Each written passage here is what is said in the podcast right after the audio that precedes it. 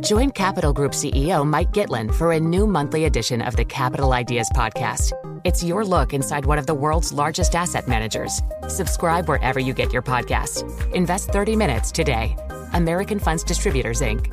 VR training platforms, like the one developed by Fundamental VR and Orbis International, are helping surgeons train over and over before operating on real patients. As you practice each skill, the muscle memory starts to develop. Learn more at meta.com slash metaverse impact.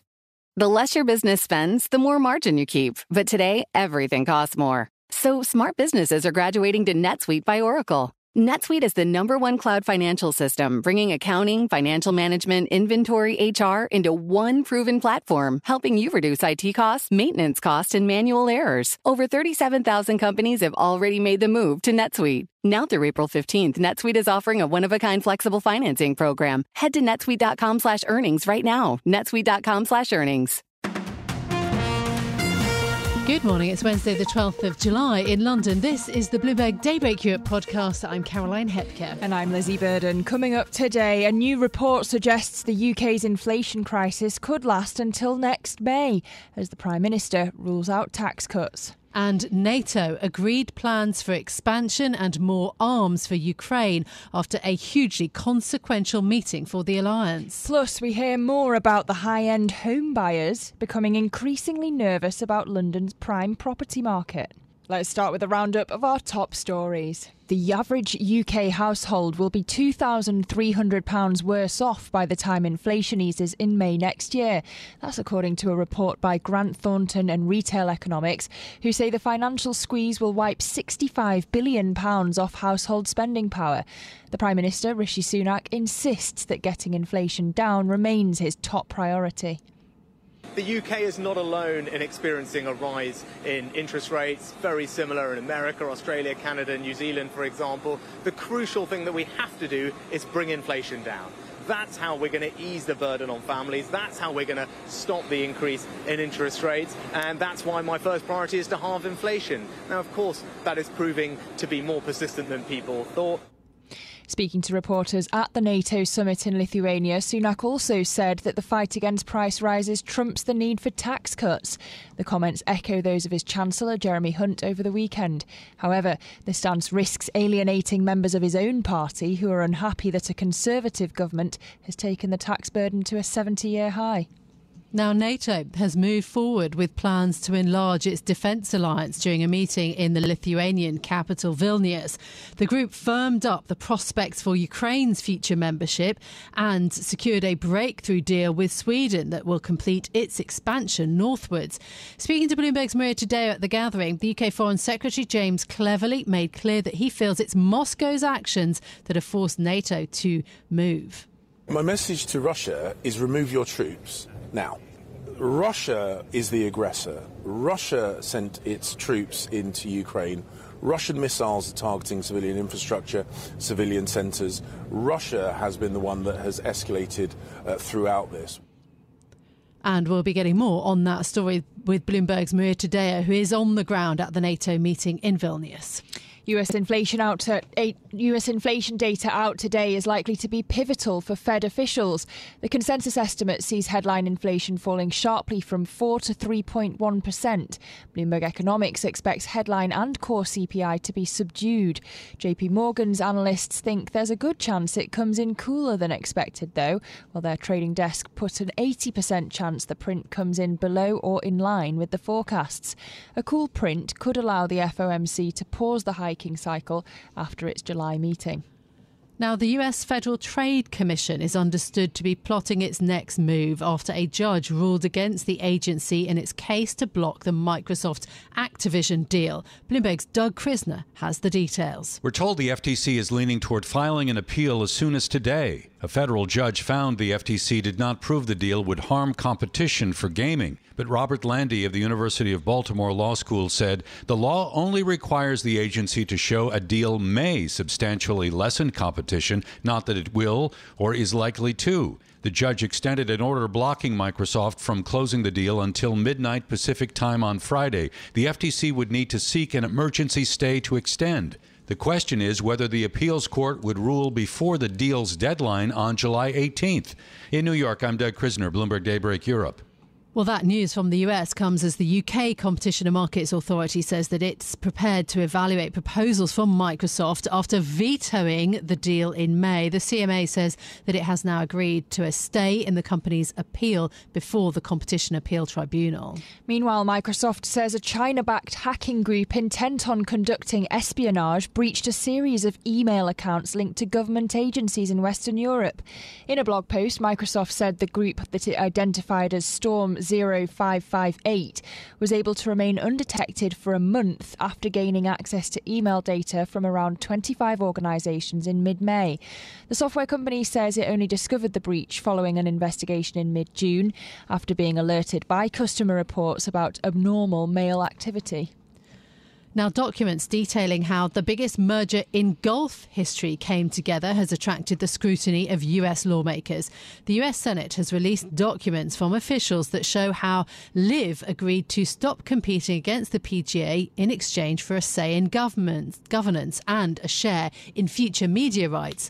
US Senator Richard Blumenthal, the panel's chairman, says that transparency is vital. Americans very simply deserve to know what this agreement means for the future of golf as well as for the future of the Saudi Arabian government's investment in sports and other autocratic regimes that may choose to do the same. Meanwhile, the deal the PGA made with LIV Golf and the Saudi Sovereign Wealth Fund includes a broad non disparagement clause that Blumenthal argues could prevent criticism of Saudi Arabia.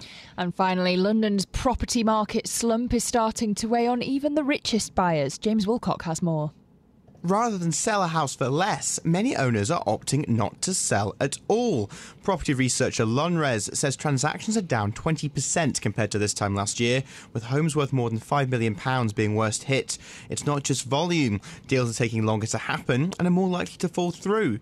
Foreign buyers are also holding back as they look ahead to a general election and potential rule changes by any new government. In London, James Woolcock, Bloomberg Daybreak Europe. Right, those are a few of today's top stories for you then. Um, just in terms of the inflation picture, I think it's really important to focus on the U- US CPI number. Uh, the inflation report expected to show clear deceleration. I mean, just remember, you know, a year ago we were at uh, 9%, more than 9% US inflation, and now that could well come in to sort of 3 4%, depending on which forecast you're looking at. Um, it doesn't look as if it's going to derail the Fed when it comes to to the next rate hike, but it could have significant impact after that. Exactly. It's all but certain that the Fed's going to hike by a quarter point this month. The question really is will it be the final one? This print really could be pivotal for shaping inflation expectations in the coming months. Last week it was all about the jobs data. This really is the grand finale. Uh, but also inflation dominating the headlines here in the UK still. Uh, that really interesting Grant hmm. Thornton mm. report about how long the crisis is going to continue here in the UK and having an impact on the Prime Minister's political ambitions. We know that tax cuts are what his MPs want. Doesn't look like that's going to be something that we see this year. No, absolutely. But the, the other key issue for Rishi Sunak is how much public sector pay um, will be doled out by government. And we are expecting the decision in the coming days about, you know, how much that is going to be for people like teachers and nurses and so on after all the strike action that we've seen in the UK Okay. On a slightly lighter note, Barbenheimer, have you booked your tickets for the weekend? They or? both look great. I haven't booked my tickets, no. but I'd find it difficult to choose between the two. So indeed, Barbenheimer it's going to have to be. I think I'll have to do them back to back. Not sure which order though yet. Yeah, absolutely. For the uninitiated, of course, it's whether you're going to go and watch the Barbie movie and the Oppenheimer movie. And this is not my line, but I think it's a great line. One, a film about a bomb, another, a film about a bombshell. It's quite a contrast, but apparently it's going to be a hit, maybe, or at least that's what the. Uh, the uh, makers of the movies would like you to believe. Anyway, take uh, my pink hat off to Sarah Rappaport, the author of that fantastic line. Yeah. But let's get back to geopolitics because NATO is expanding northwards with a breakthrough deal for Sweden to join.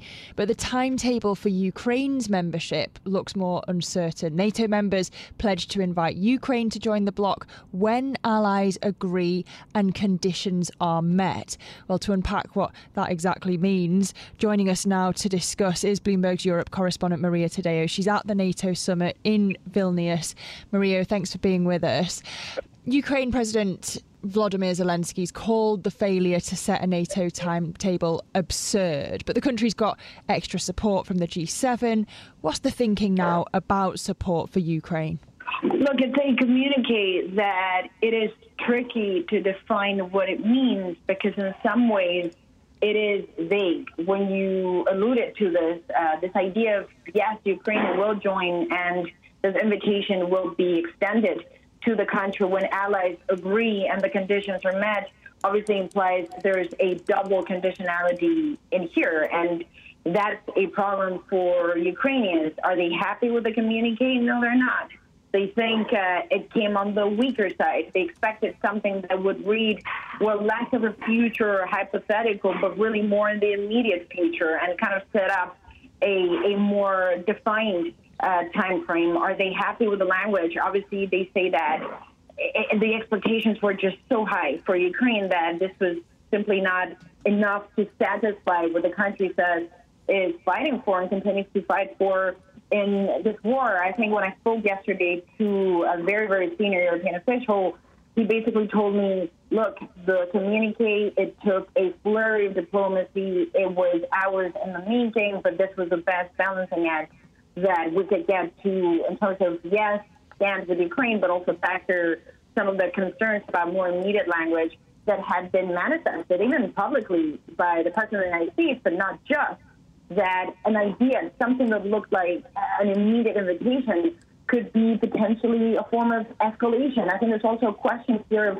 was there a mismatch in the expectations? Is that fundamentally the issue overall? Mm. Ukraine, obviously, as I said, says this is on the weaker side. But what I was told from a senior diplomat is ultimately that's as far as they could go if they wanted a consensus. Yeah, okay. How united do you think then NATO comes out of these two days of meetings versus Russian aggression? Big question for Europe, you know, the level of US support, President Biden being there. Look, I think we're going to find out today. Uh, the day continues. President Zelensky will be here. He will, he will inaugurate what is a new format that is called the NATO Ukraine Council. This is something that the Secretary General has said look, it has real value behind it because it is a political platform. It has a, a political dimension uh, to this. We're also expecting potentially another package that will be agreed by NATO in terms of this medium term support. And then there's obviously the question about the security guarantees, not assurances. Again, we go back to the language here, which matters so much. Ukraine says they want to talk about guarantees, and that is stronger in the sense of stronger signal than an assurance. So a lot of this will play into the final day, and of course, that will show whether or not NATO means business when they say we're united and we stay and stand with Ukraine for the long haul. Okay, Bloomberg's Europe correspondent Maria Tadeo, thanks for being with us. Up next, Jeremy Hunt orders cuts to fund public sector pay rises. The Capital Ideas podcast now has a new monthly edition hosted by Capital Group CEO Mike Gitlin. Investment professionals reveal their best mentors, how they find their next great idea, and a few funny stories. Subscribe wherever you get your podcasts. American Funds Distributors, Inc. Success is more than a destination, it's a path you take one step at a time. It's dedication, it's fortitude, and it's the work, passion, and grit inside of us that comes before all recognition. That's what Stifel has been doing for over 130 years, and it's why Stifel is one of the fastest growing wealth management firms in the country. And Stifel goes beyond traditional wealth management to offer you a full suite of banking services, direct access to one of the industry's largest equity research franchises, and a leading middle market investment bank. Quietly, yet strategically, Stifel has built a company and culture unlike any firm on Wall Street. Because success is the drive it takes to keep pushing. It's the passion to keep investing. It's the best of each of us made better by the best in all of us. And that is where success meets success. Find a financial advisor at stifel.com. That's S T I F E L.com. Stifel, Nicolaus and Company Incorporated, member SIPC and NYSE. You know success when you see it. Or you think you do.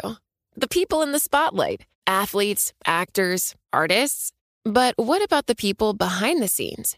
You know, the ones who make it all happen the lighting engineers, the sideline photographers, the caterers. They're small business masterminds. And if there's one thing they have in common, it's making their money work harder. That's why they have a business bank account with QuickBooks Money, where they are now earning a generous 5% annual percentage yield. Yes, 5% APY. Making your money work as hard as you do? That's how you business differently. Learn more about QuickBooks Money at quickbooks.com slash 5APY. Banking services provided by Green Dot Bank, member FDIC. Only funds and envelopes earn APY. APY can change at any time. Now, the paper review on Bloomberg Daybreak Europe. The news you need to know from today's papers.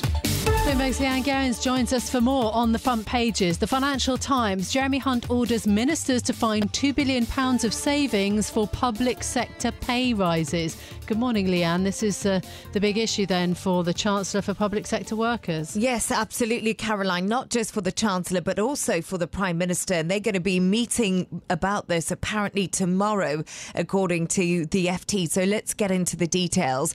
The Chancellor's actually asking ministers to find billions of pounds of savings to fund public sector pay rises this year. And this will basically be to plug a funding gap that is missing. Independent pay review bodies are recommending public sector awards of around 6% for 2023 and 24. So they want the pay for public sector to go up to that amount. And that's well above the 3.5%, Caroline, that mm. the government's been proposing. And we've seen this wave of strikes across the country due to public sector pay. And um, Hunt's made it clear that he will not borrow more money to fund these pay rises for police officers, teachers, nurses, and other public sector workers. And according to the Financial Times, apparently Whitehall is now in a complete flurry to find savings, including yeah. reviewing mm. which capital also, programs. You know, yes. Potentially a return to austerity, which is really quite remarkable, as well as not knowing whether well, the government will will hand over, you know, the, the amount of money that is being recommended by these independent pay bodies, which the government sort of been talking about for months but as I will being say, the arbiters. Go there on. is a good bit of news for the government in the jobs data yesterday. There were only, I say only, 128,000 working days lost to strikes in May, mm. which was actually the lowest number of days lost since July 2022. But the problem is why I get what you're saying, but why Jeremy Hunt is saying 6% is very high mm. when we look at this is because high wages mean high inflation and they are trying to get hold of this and they are raising rates, which is making it hard for people who have mortgages, the cost of living crisis. Mm. And yesterday, even though there was some positive data, Lizzie, it was still high. Mm. And that means that that could really point to a Bank of England raising interest rates in August to counter this. Or so the Chancellor would argue. Let's move on to another front page. The Guardian says that financial firms must boost protections against AI scams. This is that the something the UK regulator is going to warn, Leanne. Yeah, you're absolutely right. So Nikhil Rathi, the head of the Financial Conduct Authority, is basically going to be giving this big speech in London today, and he's going to be warning bosses in the finance sector of their accountability for decisions taken by AI at their firms. I think this is a pretty interesting way to look at things. He will also say that there are risks of cyber fraud, cyber attacks, and identity fraud really increasing in a scale and sophistication that we haven't seen before. And this is because AI technology is moving so rapidly, it's becoming so widespread. Mm. And businesses, we've heard this time and time again, Caroline, haven't we, are scrambling to work out how to use the rapidly advancing technologies such yeah. as OpenAI to improve productivity. Today's speech by um, Nikhil Rathi will outline the benefits of how the financial sector can really improve models due to technology, but the increasing risks that it does come with. So, you know, Rishi Sunak hoping to make the UK the centre for regulation of AI, but I think this is going to be a critical speech for all the companies out there. This is Bloomberg Daybreak Europe, your morning brief on the stories making news from London to Wall Street and beyond. Look for us on your podcast feed every morning on Apple, Spotify, and anywhere else you get your podcasts. You can also listen live each morning on London DAB Radio, the Bloomberg Business app, and Bloomberg.com. Our flagship New York station is also available on your Amazon Alexa devices. Just say, Alexa, play Bloomberg 1130. I'm Caroline Hepker. And I'm Lizzie Burden. Join us again morning for all the news you need to start your day right here on Bloomberg Daybreak Europe.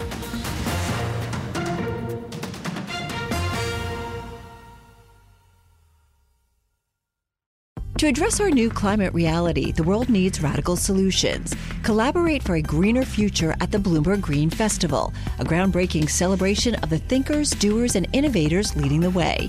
From design and culture to technology, science, and entertainment, hear from inspirational speakers and immerse yourself in climate solutions. July 10th through 13th in Seattle. Title sponsor Amazon. Get 20% off using promo code Radio20 at bloomberglive.com/slash green festival.